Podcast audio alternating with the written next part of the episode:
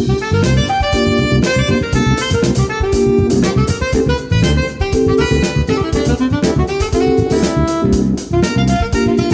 国のリスナーの皆さんこんばんは。内田まさです。金曜日のこの時間は夜トレをお送りしていきます。今夜も夜トレは FX 投資家応援していきますよ。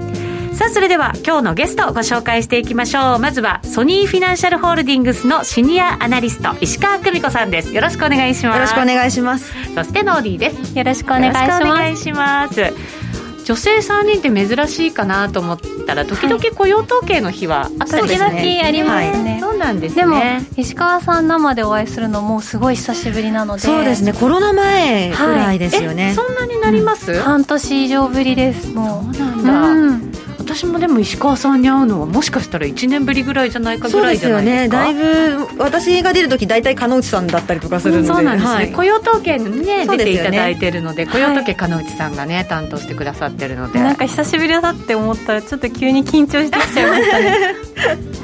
そうですか。でも雇用統計よりは緊張せずにねできるかもしれない、はい、あ来週でも雇用統計ですねそうですね。雇用もねまだまだなんか注目浴びそうですから。そうですね。はい、で来週もぜひご覧になってください。まずは今週楽しんでいただければと思います、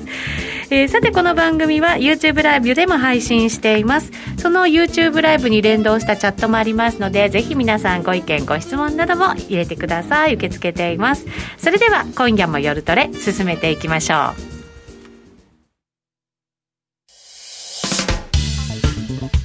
う。お聞きの放送は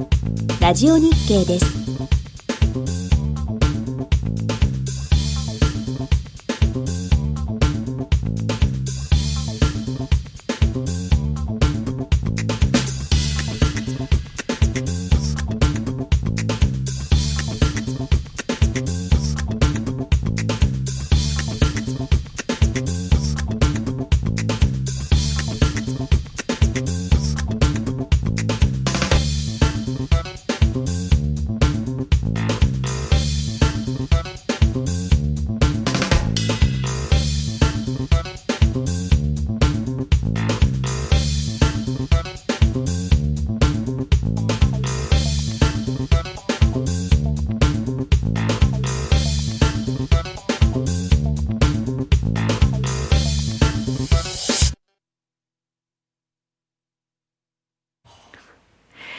それでは進めていきましょう。今日の夜トレゲストはソニーフィナンシャルホールディングスシニアアナリスト石川久美子さんお迎えしています。よろしくお願いします。よろしくお願いします。すごい調べてくれましたよ。石川さんと私の共演、多分2019年4月19日以来。1年以上前でしたね。そうですね。えー、しっかり年を取って 久しぶりにお会いした感じがね、ありますけど。さて、為替、えー、いろいろちょっと材料があったので、整理していこうかなと思うんですけど、はい、まずは今日ですかね。はい。安倍首相の辞任会見ですね。はいはい。まあ、安倍首相については、その、アベノミクスというイメージが非常に強かったですから。投資家にとっては、やっぱりすごい一大イベントだったというか、そうなんですよね。ですよね。まあ、思い起こせば2012年の12月なんですけれども、はい、あの、前、野田前首相が、まあ、解散総選挙ということで、まあ、民主党の時、すごい円高政権でしたよね。うん、で、あの、この時に、まあ、ずっと安倍自民党総裁はずっとですね、もっと追加緩和をすべきだっていうような形で、あの、主張されていたので、あで、民主党も支持率がすごく下がってましたから、解散総選挙をしたら自民党が勝つであろう、はいうん、そしたら安倍首相があの日銀に働きかけて、で、ちょうど総裁も変わるということで、あの、追加緩和を大規模にさせるだろうっていうような、うん、あの、観測が働いて、あの、解散総選挙の発表の時から、どーんと円安、株高っていう形にマーケットになったんですよね。はい、大相場になりましたよね。そうですね。だからこの年75円台とか確かつけてるんですけれども、はい、そこから90円台の前半ぐらいらいまでわっと上がって、うん、その後、まあ、黒田総裁の、になって緩和だっていうことで、バズーカ第1弾っていうことで、また100円台みたいな感じになって、まあ、その翌年はバズーカ第2弾ですよね。で、さらに、あの、上値を伸ばしたっていうような、そんな流れがあったので、まあ、アベノミクスイコール株高円安政策っていうイメージが非常にあったので、今回安倍首相辞任っていうのは、アベノミクス終焉かということで、一旦株安、円高方向に触れましたね。はい、そうですね。私もちょっとなんか場中に見ててびっくりしたんですけど、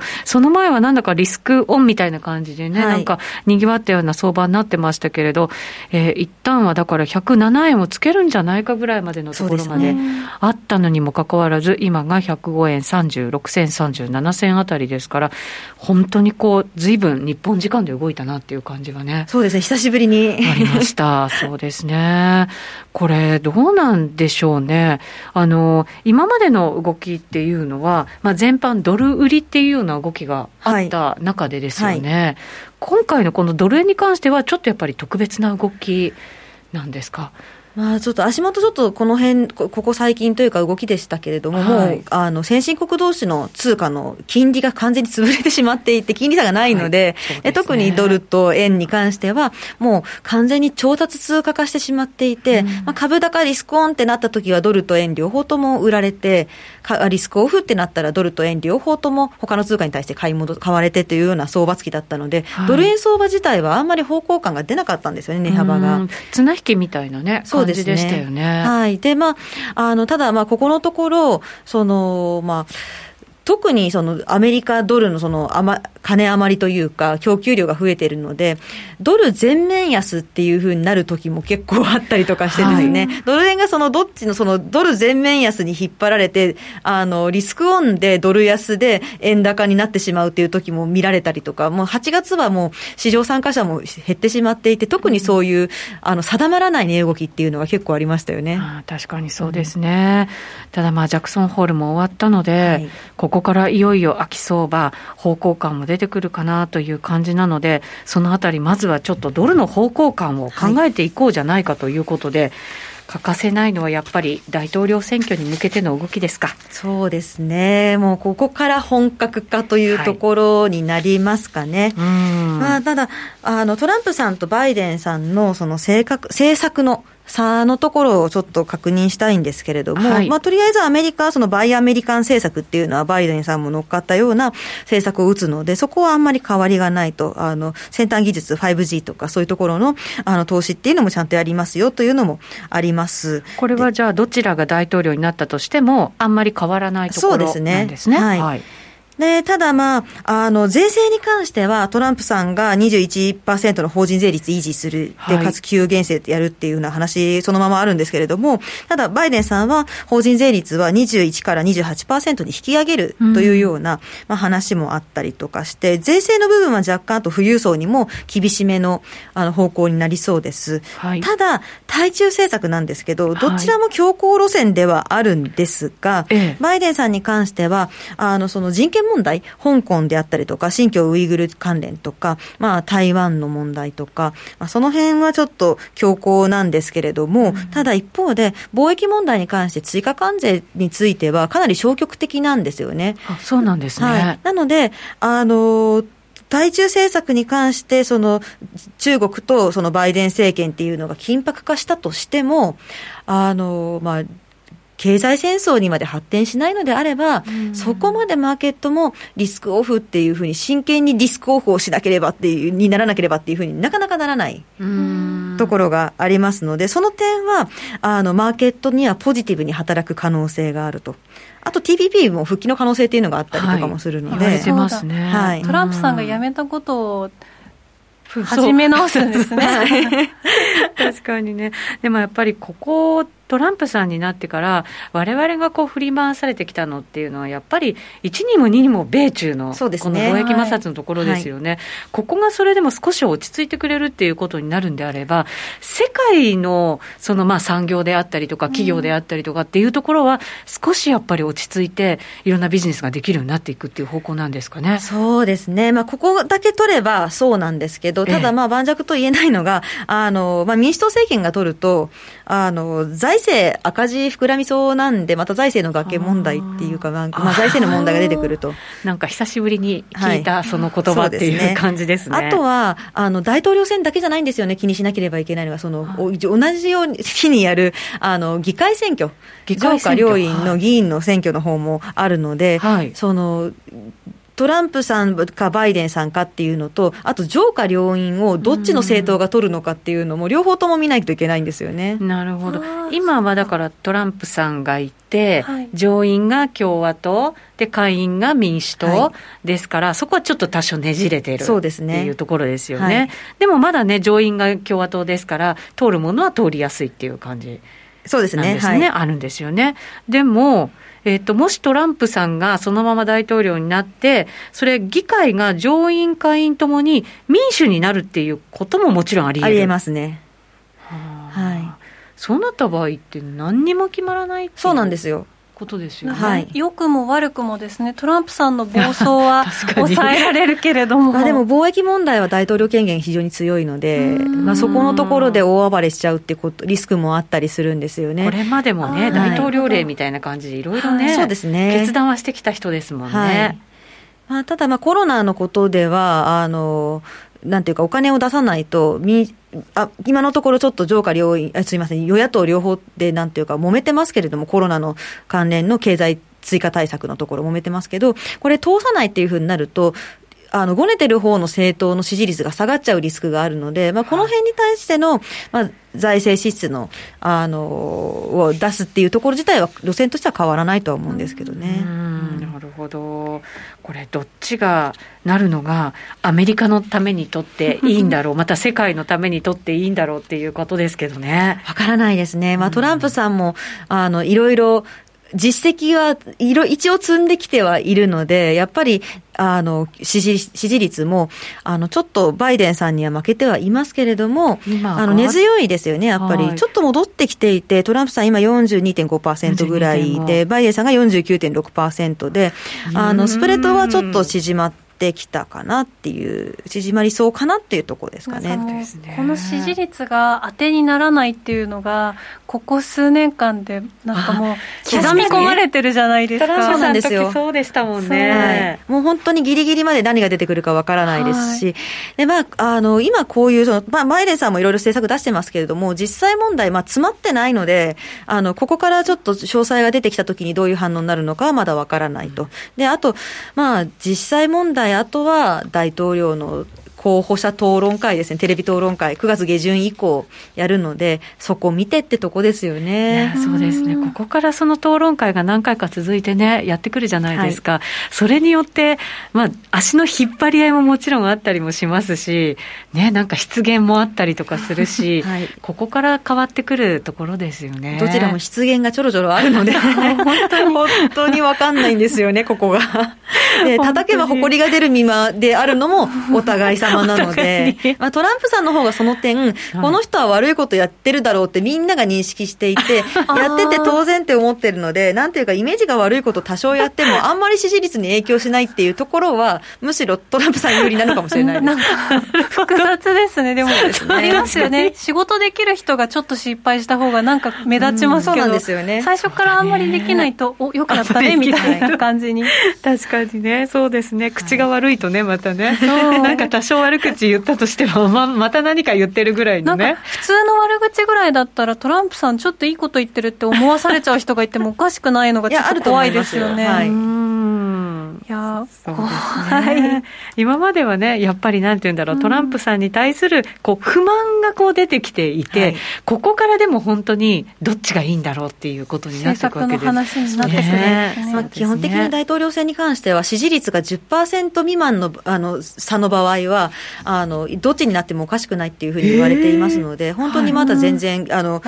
スプレッド狭いので、6%ぐらいなんで、まあ、全然あの分かんないって言っていいと思いますよ。いやそうなんですね。これは本当にどっちがなるか、本当に票を開けてみるしか開けて見てからじゃないとわからないっていう感じなのかもしれないですね。コメントにですね、どっちがなったとしても、ジャブジャブなんだろうっていう まそれは間違いないですね。ねはい、そうですよね。昨日そのジャクソンホールが行われて、あのー、コメントが、えー、注目されましたけれど、どうでしたか？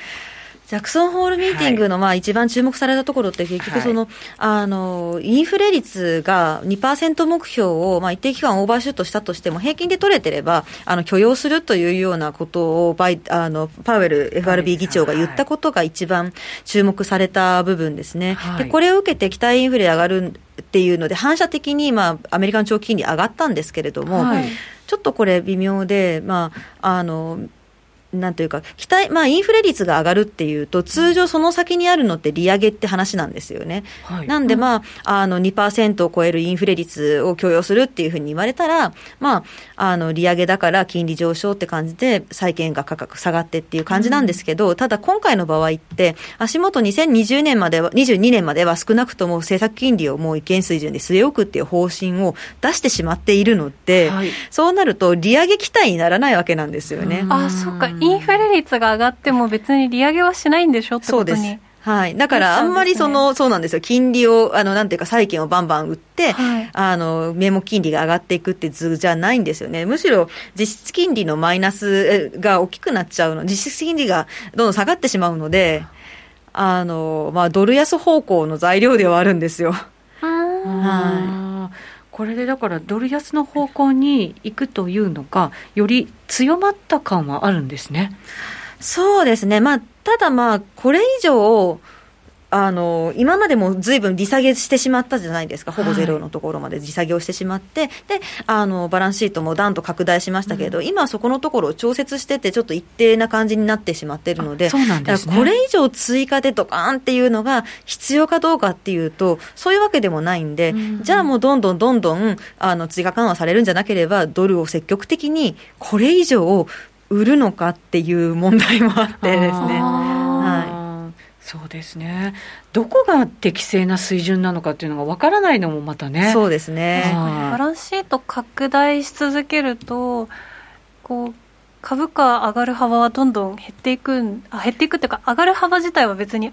バランスシートの拡大と一緒に上がっていくわけじゃないですもんね。そうですね。はい。なんで、まあ、緩和状態が続いてるっていうのは、株式市場には、あの、サポート要因にはなるんですけど、うん、押し上げるためには、もうさらにドカンと追加緩和をしなければいけないんですが、そこの余地っていうのが、これまでほど大きくないので、はい、そうすると、まあ、なんていうか、今までのペースのような感じでは上がったりしないっていう可能性がありますね。うん今まだ今晩は結構ドル売りな感じではありますよね。ユーロドルとかかに関しても。後半はもうドル売りっていう感じですか？そうですね。ドル売りの方が来てしまってます、ね、そうですよね。ただそれもそのままじゃあ行くわけじゃないよっていう感じ、ね、そうですね。であとはもう正直言って経済経済の回復度合いとかコロナの制圧度合いとか、はい、まあそうあとはまあ米中の話とかですかね。その辺でちょっととあの様子を見ながらっていうような話になっていきますので、はい、まあまあ、少なくとも今年のその前半のような緩和っていうのは、あれもコロナ対応の未曾有の大緩和だったので、あんなのはちょっとないと思いますよね。あなるほど。それ考えたらこう株価も堅調にここまで来たわけじゃないですか、はい、特にアメリカ株なんかは、はい、それももしかしたらまあこのままじゃないよっていう感じもあったりしますか？あとは、まあ、だからこのまま、例えばコロナがううまく抑えられた状態でワクチンと治療薬の開発が進んであのコロナとともにが本格的にうまく回り始めて、人の移動なんかも、国家間の人の移動も少しずつ回復っていうふうになると、やっぱり経済回復期待っていうのは出てくるんですよね。はい、そうすると、株、今はもう緩和状態でお金は余ってるので、やっぱり株にはお金向かいやすいとは思うんですよね。はい、ただまあ経済がしっかり動いてきたら、またお金もちょっと違うところに流れていくっていうこともあったりするんですかね。それがバブルの危険があるんじゃないかって話になってくるんですよね、うん、バブルの危険はい、今は正直なんていうか何でもかんでも資産が入ってるわけではなくて、まあ、株とか金とかにはお金入ってますし、まあ、はい、いろいろ仮想通貨にも入ったりとかしてますけど、はい、あの私とか通貨を見るのでで通貨どこの通貨が堅調でどこが弱いのかって見るとあの先進国通貨は比較的対ドル単位で堅調なんですけど、はい、新興国通貨が弱いところが割と目立つんですよ。はあ、なるほど。なので、まあ、リスクオンってなっても、あの、選択的に、あの、と、ここだったら買ってもいいけど、ここはちょっとっていうところを、投資家がちゃんと選別して、冷静にお金を落としてるように見えるんですよね。うんと、まだバブルじゃないなと、個人的には思うんですよ。なるほど。はい、えっ、ー、と、バブルになると、いいものも悪いものも、みんな全部上がっていくって感じですか？はい、そうですね。なんで、まあ、そういう新興国なんか、金利が先進国よりも高いので、そういうところにも、もうお金がどっかんと入っていってしまいますから、はい、そうなると、個人的にはバブル感出てきたなって思えますけれども、まだそうじゃないです。まだだからいいものを投資すべきものを選別して投資してる、はい、冷静なんです、ね、まだ冷静だと思いますよそうか、はい、っていうのもやっぱりまだコロナ完全に制圧できてないんでマーケットもその米中の話とかまたこれ怖いなっていうのがあるから慎重になってるんですけど、これで米中の第2段階合意ですとかあのコロナも制圧しましたとこれからまた経済回復でお金じゃぶじゃぶってなるともうみんなあの踊り出す感じでリスクオンっていうふうになるる可能性はありますからね、ちょっとそこは気をつけとかなきゃいけないところだなと思います。なるほど、そうすると、じゃあ、ここから経済が回復してきて、そこからがもしかしたらスタートなのかもしれないということですね。そうですねまあ、だから来年ですかね、それは、はい、来年以降。ちょっといいことが起こるかもしれない可能性もあるんですね。いいこと？わかんない、なんか今こう、降りられないチキンレースのような状態なのかなって株相場を見て。今はまだ冷静だと思いますけど、うん、ここからなんていうか、バブルっぽく、のべつ幕な資産が上がり始めてしまったら、はい、その降りられない、株が上がるから怖いんだけど、乗っかり続けなきゃいけないっていうような相場になる可能性がありますよね。うん。でもほら、我々は分かって乗っていけばいいわけだから、分かって乗っていけばいい。分かって乗っていくんだったら、常に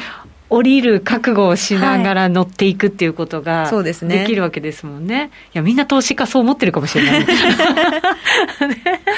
そうか。そうすると、じゃあまだまだここからがスタート地点であって、新興国のじゃあいろんな通貨がわーっと上がってきた時ぐらいっていうのが結構注意かなと思いますね。感じなんですね。はい、今、新興国の通貨って、私、あの、5ドルぐらいしか見てなくてですね、もうそれが新興国と言っていいのかどうなのかっていう感じになってきましたけど。一応5ドルは先進国通貨ではあるんですけど、はい、ただ資源国通貨でもあるので、はい。なんで、まあ、新興国通貨と一括りで一緒に語られることが多いんですけれども、はい、まあ、5ドルは正直めちゃくちゃ強いんですよね。強いですよね。はい。まあ、最初のコロナで、中国発で感染した時は、あの、中国を最大貿易相手国としていて、特に鉄鉱石っていう工業品のあの材料の輸出なので、はい、あの結構落ちたんですけれども、その後まあ中国で感染者数の伸びが、まあ、あの鈍化して、ロックダウンをいち早く解除したっていうので、中国の景気回復したいと。で、特に中国も製造業の回復にすごく手こ入れをしたので、鉄鉱石需要だっていうのと、あと、あのまあ、鉄鉱石の相場もなんですけど、ここも急騰したんですね、はい、あの中国の需要回復っていう部分だけではなくて、ブラジルがコロナの感染が拡大してしまって、鉱山が全然生産できなくなっちゃったんですよ、鉄鉱石。それでなんです、ね、それで OG さんの鉄鉱石のニーズが上がるだろうってことで、鉄鉱石価格のその供給が絞られて、鉄鉱石価格も上がるわ、OG の鉄鉱石のニーズも上がるわってことで、まあ、すごいエンジンで上がっていった感じなんですよね。鉄鉱石、需要と供給の教科書みたいなことが起こってたんですね。そうなんですよね。うん、でもなんか、ブラジルがそこの一つの理由になってるのは、うっかり全然分かってなくって、中国の経済が動き出したから、こんなに鉄鉱石必要なのかなとか、単純に思ってたんですけど、そういうなんか、あ供給サイド、ね、需給両方のサイドの要因があったんですよ。なるほど。これ、えっ、ー、と、4ページのえっと、欧州通貨のところです。これ見てもいいのかな？あ、これは、えっと、すみません。これがですね、はい、あ、えっと、通貨のとこが、はい。あれ？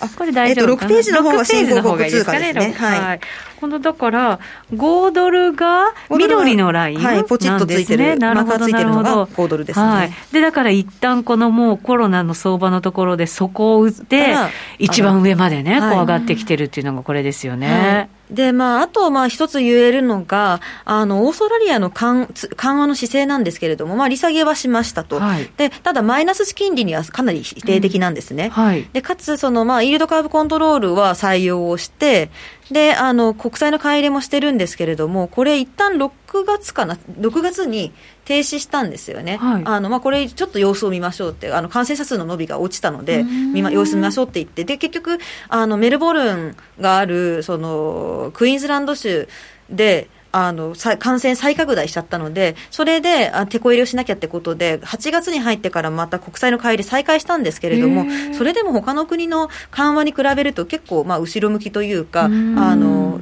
慎重なんで、あそ、ね、まあ、そこも、まあ、なんか通貨安圧力がかかりにくかったところあ。ります。なんか途中でも、なんかあの中央銀行の総裁があの5ドル高4人みたいな、結構発言、何回かしてたような感じもありましたよね。そうですね、まだなんかこの水準だったら大丈夫みたいな、歴史的に考えればそうですよね。はい、まあ、結構下がりましたもんね。かなり、はい、うん。そうか、これね、結構皆さん、5ドル興味があるみたいで、えっと、5ドル円はどうなりますか、なぜ上がっていますか？とか、いろいろね、質問が入ってるんですよね、まあ、5ドル円が上がったのは5ドル米ドルと同じ理由ですよね、その今までお話ししたような感じはい、なるほど、はい、ただまあ、あのここまでもう上がってきてしまって、その中国の景気回復っていうのと、鉄鉱石の上昇もちょっとまあ一一服しそうかなっていうところなんですよね、ね。ブラジルの生産が再開するんで、そうですか。で、そこで今までの上昇要因っていうのが一巡して、で、ここから問題なのが、やっぱり米中の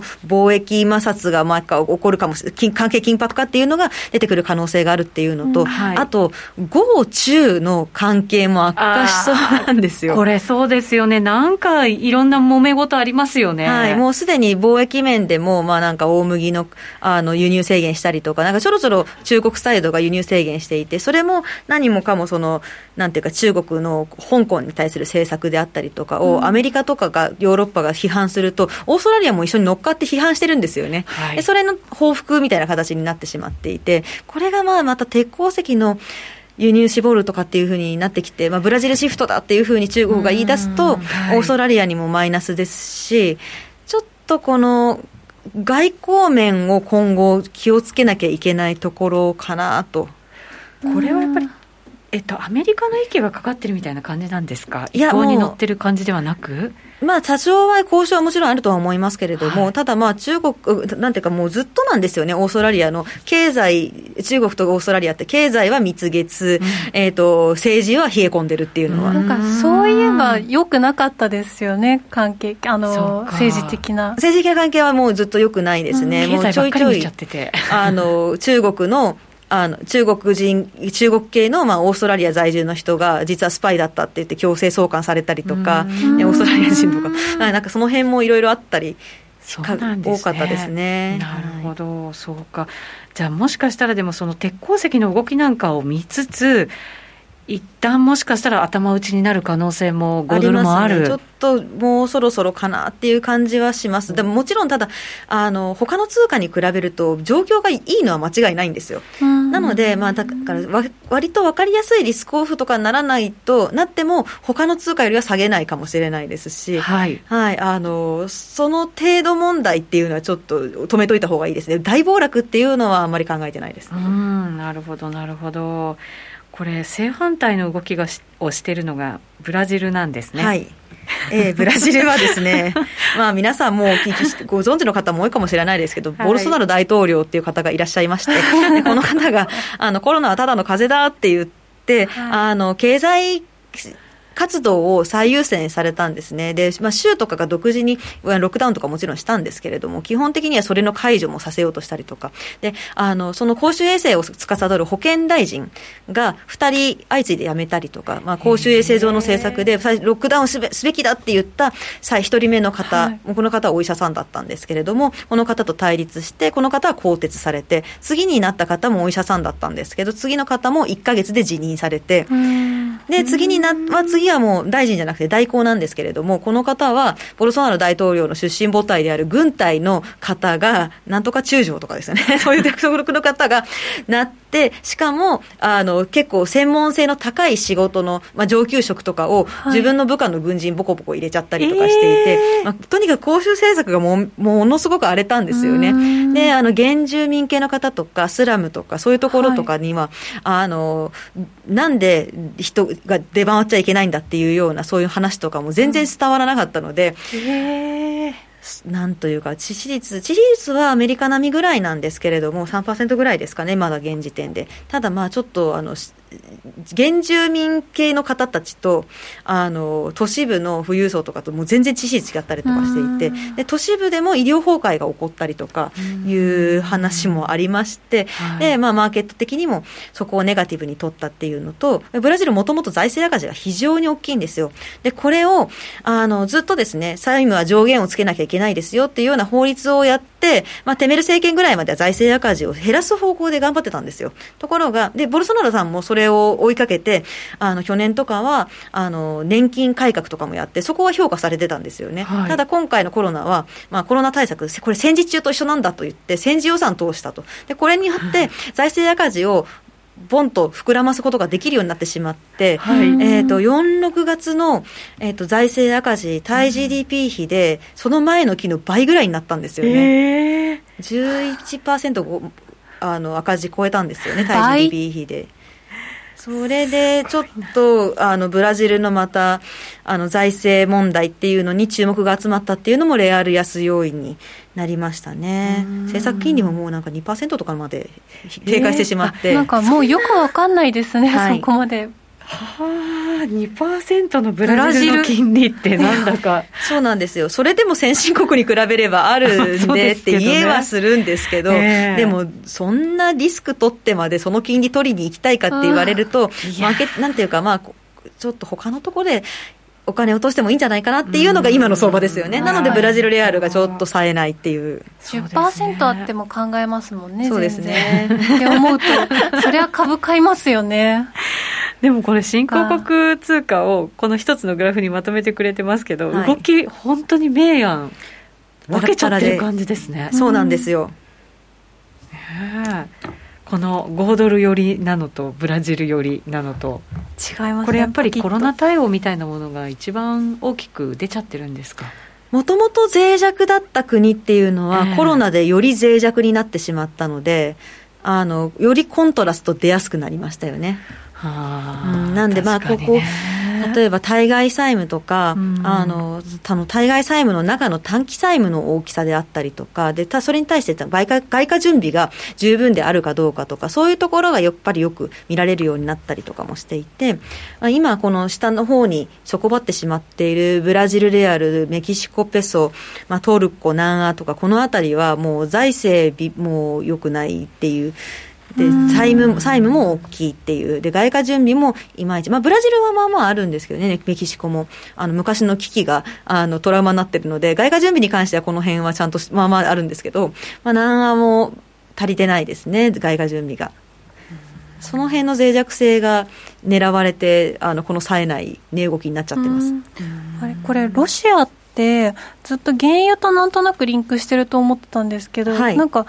ちょっとまた調子が良くなってます、原油以外にも何かあるんですか、要因が？いや、あんまり調子良くないですね、ロシアはあのマーカーついてないグレーなの、うん、やつなので、マーカーついてない方か、ついてるのが、ニュージーランド。ニュージーランドですね、失礼しました。ニュージーランドは、まあ、同じオセアニアで、あの感染者数の伸びもすごく抑えられて、ほぼゼロぐらいになって、うん、で、ちょっとこの間、あの、都市部で出てしまって、再ロックダウンみたいになっちゃってるので、はい、一旦ちょっと、あの、いまいちなところもあるんですけれども、ただまあ、他の通貨に比べれば全然堅調ですね。ちょっと、まあ、あの、輸出の主なものが乳製品なので、あの乳製品って人口あたりじゃないですか、そのいくら景気が回復してもみんな牛乳飲む量ってそんなに増やせないですよね。うん、で、まあ飲食店とかがどんどん自由化されていけば、あの、まあもうちょっと伸びはあると思うんですけど、今のところそこまでじゃないので、まあサービス業が弱い状態なんで、乳製品のまあ伸びっていまいちですよね。いや、確かにそうですね。はい、で、かつその、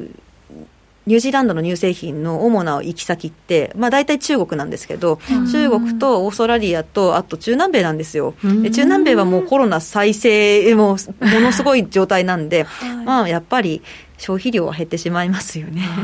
それもあってこういうちょっと5ドルと差が出ちゃうような動きになってるんですね。で、ね、あのニュージーランドの方は中央銀行もマイナス金利もあの選択肢だって言っちゃってるので、はい、まあ、金融緩和金融政策面でもオーストラリアよりは弱くなりやすい状態ではありますから、うん、まあこれはあの分かりやすいかなと思います。ただやっぱりこういうなんかこう落ち込んじゃってる国々がうまく立ち直っていくのってやっぱりちょっと時間かかるわけじゃないですか。かなりかかると思います、ね、これだから普通に考えたらまだまだ新興国通貨って買えないような状態がしばらく続くっていうことなんですね本本来なら、えーと、そうですね、まあ、国によってもちろん違うとは思うんですけれども、えー、ちょっと取り扱いは十分注意した方がいい気がしますね、まあ、買い方もあのなんていうかレバレッジをめちゃくちゃかけてとかっていうのは全くお勧めはしないですし、そうですね、なんか金利差を狙うっていう感じではないですね、だから大きく下がった場面があったら、戻りを狙うとか、まあ、その程度ですよね、値動きの派手さを狙って。今、本当にいろんなものから金利がなくなっちゃってますけど、金利があるところは逆にも本当、攻められない感じになってますもんね。そうですね、まあ、そのとこってインフレ率も高かったりするので、例えばトルコとかインドとかもマイナス金利になっちゃってますし、はい、まあ、歴史的に見てマイナス金利だったことちょいちょいあるので あのマイナス金利だからといって利下げできないかって言われるとそういうわけではないんですけれどもただ物には限度があるので でトルコはもうそろそろ無理そうですね。物価がちょっと上がり気味になってきてしまっているのでもうむしろ今利上げが必要だって言われてるんですよね。あのマーケットでは。でまあ、あのただエルドアン大統領は経済刺激のためにむしろ利下げを続けなさいっていうようなスタンスをいまだに続けてますから、はい、まあ、中央銀行が利上げなんてしようものなら、おそらくまた中銀総裁更迭っていうことになりかねないですね。いやでもそんなことしたら国民生活はどんなふうになっちゃうんでしょうね。そうですね。まあトルコはまあまあいろんなものを、まあ原油をはじめいろんなものを輸入している国なので、あの、あんまりにもリラ安になっちゃうと、やっぱり輸入物価に上昇圧力がかかって、よりインフレになっちゃうんですよね。そうするとやっぱり経済を冷え込ませる要因になりますから、で、トルコ何がきついって、これまでは、あの、まあ貿易の赤字をサービス、あの、なんていうか、サービスの、あの、黒字で取り返して、まあ経常黒字とか出してたんですけれども、うん、観光とかが。そうなんですよ、はい、それがもう観光今年壊滅的なのでね、もうこれ赤ですね。そうか。本当にバブルでも起きない限りこの辺はなかなかやっぱりね。でトルコはあの中東で今、やっぱり地政学リスクもあるので、リビアのガスガス田のところをめぐって EU とも喧嘩してますし、はい、ロシアともあの、まあ、シリアのところでは一旦落ち着いたような感じになってますけれども、リビアのところでは、あのなんていうか、お互いにち敵対する勢あの勢力を応援しちゃったりとかもしてるんで、ここで揉めてますし、でロシアからのあのミサイル防衛システムのゆあの買い入れっていうのも、そこでアメリカと喧嘩してる状態もまだ全然片付いてないので、まあ厳しいですね。なるほどちょっと厳しい話たっぷり聞いちゃいました。そうですね。後半はちょっと先進国のね、追加の話も伺おうかと思います。はい、一旦 CM です。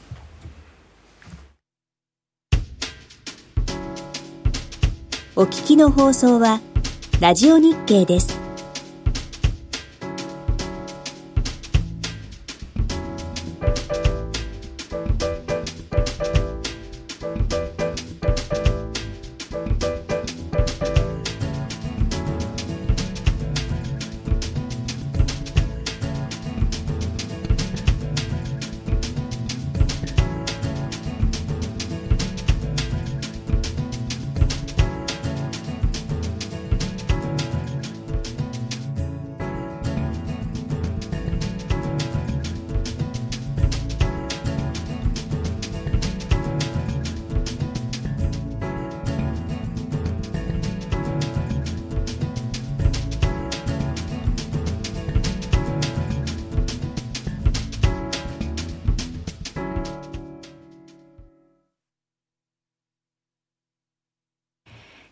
夜の夜トレはゲストにソニーフィナンシャルホールディングスシニアアナリストの石川久美子さんお迎えしています。引き続きよろしくお願いします。よろしくお願いします。さてさて、先進国の通貨の話もさっきね、ドル円の話伺いましたけれども、伺っていこうかなと思います。このところ強かったのがやっぱりユーロ。はい、ユーロ。うんですよね。強いですね。強いですよね。今日は今が指加えてみてました指加えてみてたの？えっ、ー、と今1.1881から82ぐらいですから、ちょっと伸び悩んだ形ではあるものの、それでもそうですね。高値圏での推移が続いている状態ですね。そうですね。ユーロの動きどうなんでしょうね。ユーロは完全にドル安の裏側で買われてる格好ですね。ユーロが自らこう選ばれて買われてるというよりは、はい、ドルが売られてるからユーロが上がってるっていうそうですね。ちょっとやっぱりこじつけっぽいところもあって、名目金利はあの、ドイツ金利ではマイナスなので、アメリカよりも金利低いんですけれども、はい、ただまあ、あのまあコロナもある程度一旦抑えられて、まあちょっと今ぽつぽつとまたロックダウン逆戻りっていう話もありますけれども、あの一旦落ち着いてでそこに欧州復興基金っていうのが入って、はい、それでそれが合意っていうなるふうになるとそれは、まあ、ヨーロッパ経済にはプラスだというふうに捉えら捉えられてで、まあ、緩和の規模規模がもうアメリカよりも小さいっていうのもあるのでアメリカの緩和のドル安っていうのは押し上げられて、で、ヨーロッパの方も緩和はしてるんですけど、で、じゃあヨーロッパ追加緩和思ったよりも大きいものをやりましたって時に、ユーロ売られるのかなと思いきや、その時はヨーロッパの景気にはプラスだっていうことで、緩和したけどユーロ高になるっていうような反応になったりとか。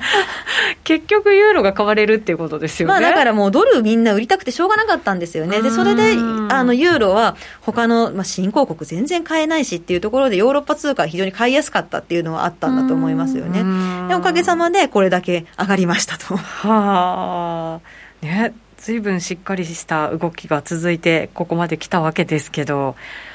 でもどうなんでしょうね、それとドル売りの裏側だとすると、まあ、ドルが売られてる間は買われていく、はい、そうですね、はい、ただまあ、ちょっとまあ、シカゴ IMM のポジションなんか見てると、ロングのたまり方が尋常じゃないんですね。いやいや、なんか過去最高水準なんですよね。そうなんですよ。もう超えちゃいましたね。あの、2018年に25万ちょいっていうのがあったんですけど、うんえー、あの、もう今26万枚超えちゃったんですよ。ユーロロング単体だと。で、かつ、その、まあまあ減ってたユーロショートもまた減り出してるんで、これもちょっとユーロ高圧力になっちゃってるんですよね。へー。これだけ偏ってるんですもんね、そうなんですよ。でなんで、まあ、そろそろ限界かなと、さっきオーストラリアもあの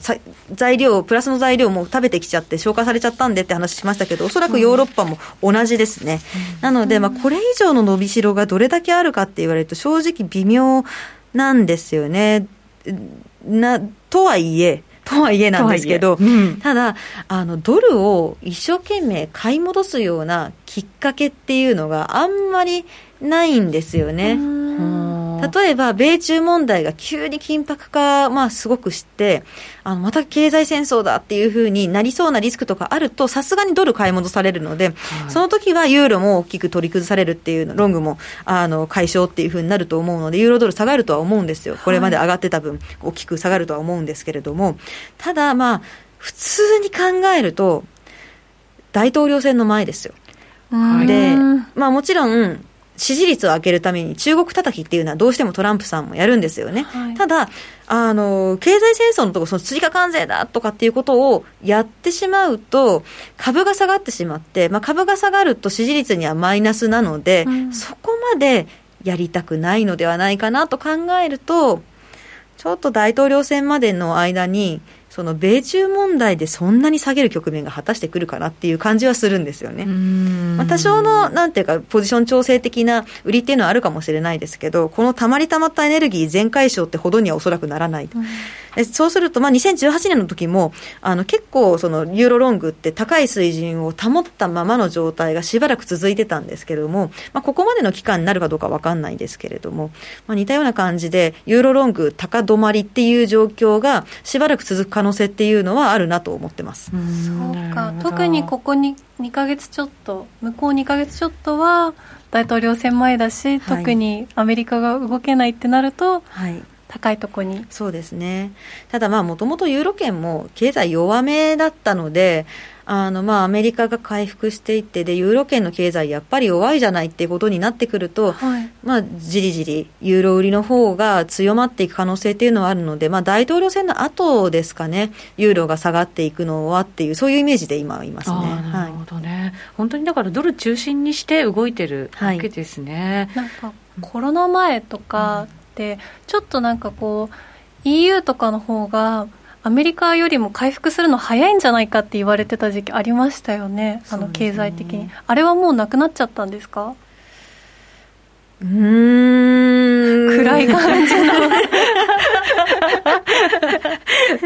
まあ、あの、手こ入れはアメリカの方がし、あの、十分できてるので、経済回復自体はアメリカの方が早いとは思いますね、実際問題のところは。はい。いろんなね、国の集合体だから難しさももちろんね。そうですね。ありますよね。やっぱりで、かつ、まあ、また、あちこちで、あの、感染者数がちょっと増えてとかっていうふうになってきちゃってるので、はい特にスペインとかっていうのはちょっと、なので、まあ、ユーロ圏トータルで見ると、まあ、ばらつきが出てくる可能性ありますね、ドイツもちょっと増え始めたりとか、そうなんですね、はい、ドイツで。フランスもそうですね。なんでまあ、本当にコロナとともにうまくどこまでコントロールできるかっていうところではありますけど、まあ、EU に関して、ユーロ圏に関しては、これからイギリスとの関係もあるんで、いやそうですね、ちょっとそこ怖いんですよね。忘れていた。それでもちょっと交渉全然進んでないんじゃないですか？まあそこまで織り込み済みですね。織り込み済み正直、はい、10月の下旬にある、うん、あの、欧州議会で、あの、条約のところっていうのを、まあ、合意、可決したいので、そこまでに合意をしなければいけないねって話で、まあ、じゃあ10月の初めぐらいには、うん、あの、まとまってないとっていうことを考えると、まあ、絶対夏の間は進まないよねって、もう最初からみんな分かってますよ。本格化するのはおそらく9月に入ってから、ちょっとあと1か月しかないよっていうので、ちょっとやり始めて、で、全然歩み寄りができないっていうふうになると、そこからポンドが売られるっていう感じで、今、欧州通貨結構みんな高くって、ポンドも高かったんですよね、ずっと。でこれはやっぱりドル安の裏側で買われたっていうのと、はい、で交渉進まないのは当然なので、あのポンドサイドからあのやばいっていうようなあのニュースが出なかったっていうのも はい、ありますね。でイギリスは他の国からの入国で、あの14日間の自己隔離っていうのもなしにするっていうのも結構やったりとかしてたので、そうなんですか？結構ロンドンのお友達なんかに聞くと、もう通常運転のところ、ほとんど通常運転で、レストランとかジムも普通にやってるよっていう話聞いてます。イギリスってでも、結構、最近までロックダウンとか厳しかったところですよね。まあ、でもあの、他の先進国よりも、あのふ割と、あの解除が進んでる感じがしますね厳しめにやってましたもんね、ロックダウンもね。だから通行許可証とかがすごい厳しかったですね。どうたらとかね、なんかね。時はそうでしたね。ね厳しくやったからこその結果が出たってことなのかもしれないですけど、それよりも経済がやばかったってことですかね。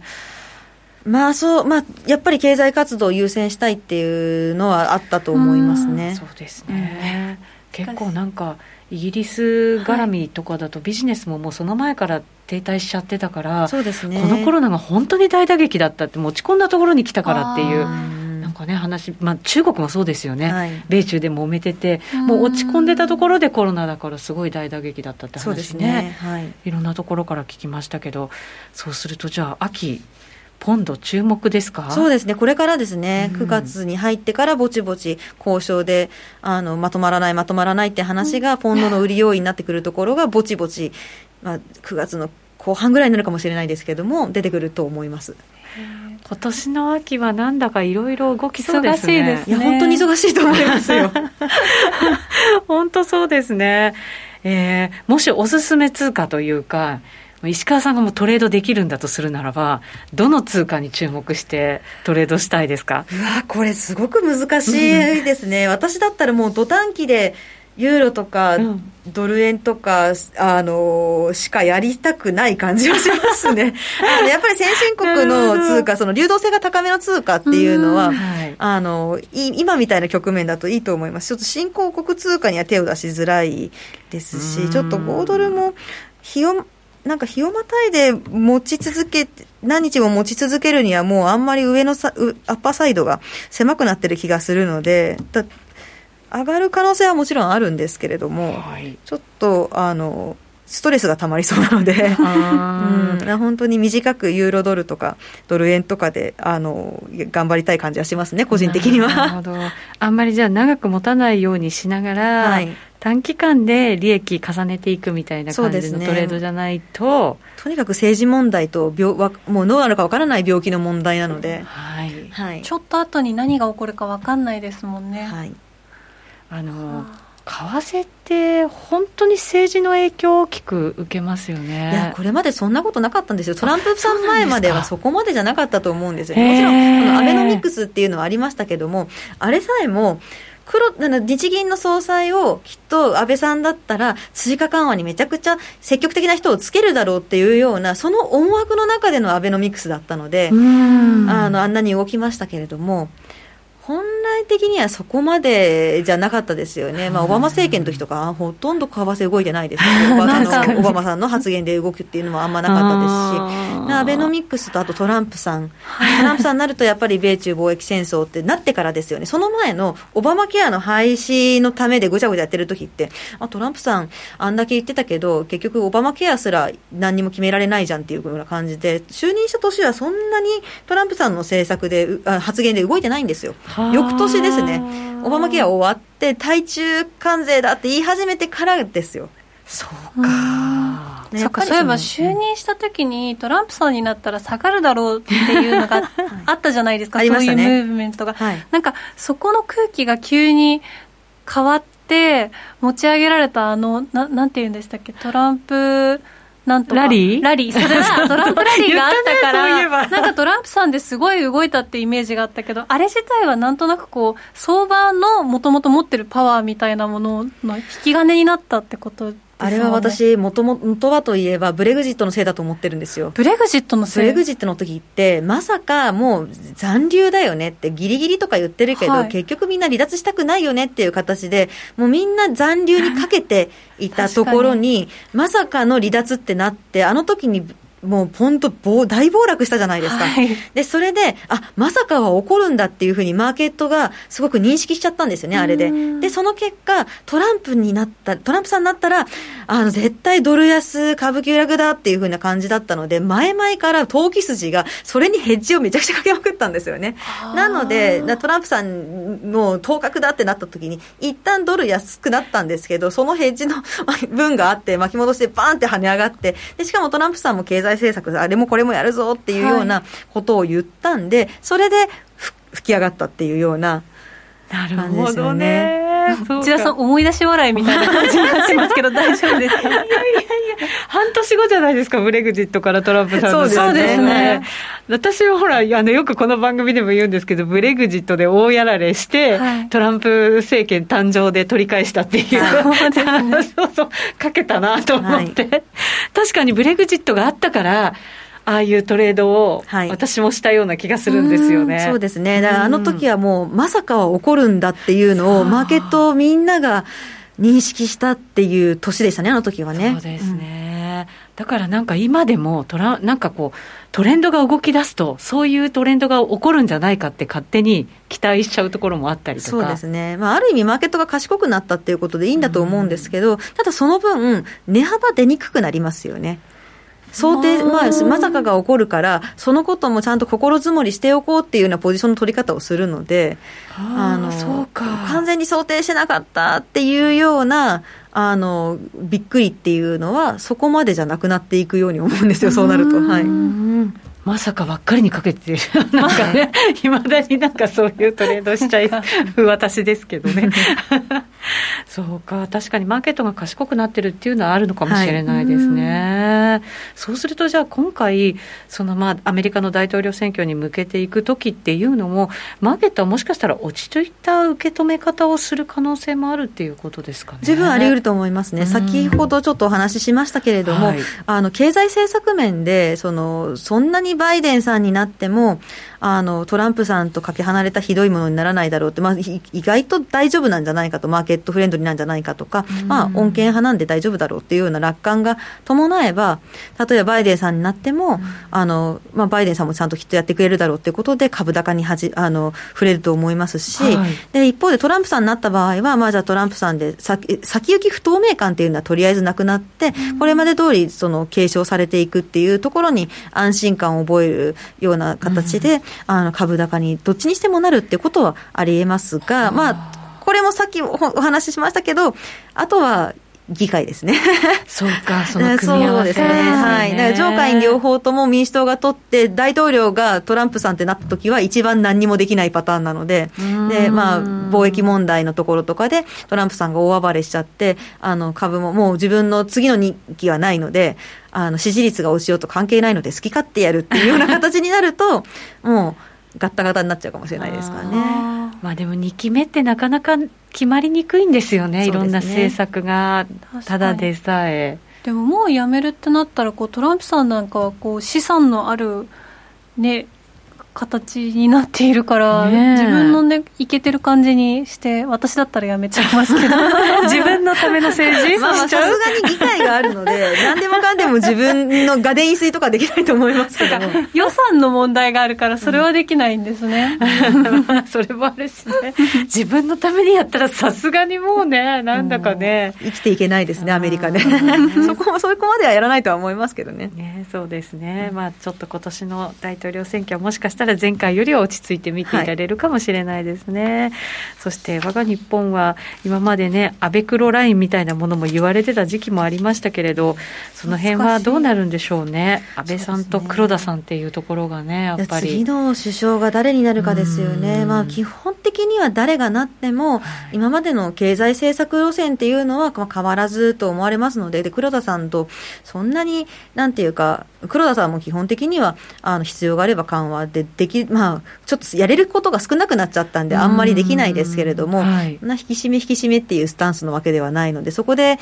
あの次の政権としあんまりぶつかるっていうのも想定しづらいですし、だからまあ誰がなってもあの基本的にはそんなに今と変わらないかなとは思います。あとはあの安倍さんが強かったのって、やっぱ外交が強かったので、はい次の大臣、えーと、総理大臣が外交が強かったら、その分は株高に作用するかもしれないですね。そうですね。やっぱりこう政治の不安定みたいなところってもちろんあってでこのコロナでもちょっとそれが浮き彫りになったところがあって、まあ、それが理由だとは思わないんですけど外国人がああの日本株を買うっていうのが今までやっぱりなかなかこう本格的に入ってこなかったですよね、この回復局面でも。はいそれってやっぱり安倍さんのそういうなんかこうこう政治的なものっていうのが、海外では日本よりももしかしたら、ちょっと気にされてたってところがあるのかもしれないですね。ですね、ここはちょっとやっぱり株は私は門外観なので、なんとも言えないところはあるんですけれども、ただまあ、いろいろやっても、なかなかその、経済成長率の伸びとか、まあ、その賃金の伸びとか、なかなかつながらなかった、ね、やっぱり2度の消費増税大きかったとは思いますよね。そうだ、はい、その分ですよね、やっぱり。こうさっき新興国通貨が弱いっていう話をしているときに、うん、投資する人も投資先を選んでいるっていう話をおっしゃっていたので、はい、なんかそれと合わせて考えるとこう耳が痛いね。苦しいお話ですね。うん。確かにちょっと選別されてるっていうところはあると思いますね。うん、はい、消費増税そっか 2, 2回ですもんね。うん、ね。あと日本はオリンピックもね今年はできなかったりっていうのももちろんあって、はい、ほとんど終わってる頃か。そろそろ本来だったら、ね、そうですね。だから来年になってできるってなった時に、はい、またあの外国からの見方っていうのもまたねそうですね変わってくるっていう可能性はありますけど。これまで想定されていたような形でのおもてなしはおそらくできなくなりますから、そこをどうするかっていうところはありますよね。そうですね。円を買う理由ももうないかもしれないななんていうちょっと寂しいコメントも入りましたけど。円はまあもう調達通貨なので基本的にはリスクオンの時に売られる通貨なんで円を買う理由があるとするならばあのお金を引っこ抜くとこですね。そういうあの現金に戻す時。延転させるときは、19の時か、ね、年末だったり、期末だったりとか、まあ、時給はちっちゃいです、正直言って、そうなんですね。あの外国為替市場って9割以上、当期のお金で、実質の部分って7%ぐらいしかないんですよ。そんななんですか、はい、まあ、正直言って、そういうあの延転の需要って少ないんですけど、まあ、だから基本的には投資でお金が外行ってるので、リスクオフの時にはガッと戻ってくるっていう。あそうか、はい円キャリーみたいな感じ。そうですね。ねなんですね、はい、円キャリードルキャリー。そうですね。だからこれだけのあの金融緩和ジャブジャブ時代になったら、まあ、円キャリーで外に行きます、まあ、ただ選択されはするんですけどその投資先っていうのはどうしても。なるほどね。さてそろそろお別れのお時間が近づいてきました。延長戦はどうですかね。ちょこっとちょこっとやりますか？じゃあはい。ちょこっと延長戦やりますので皆さん引き続き金曜日の夜お付き合いいただきたいと思います。ラジオの前の皆さんとはお別れとなります。今日はゲスト石川さんでした。ありがとうございました。ありがとうございました。それではまた来週お目にかかります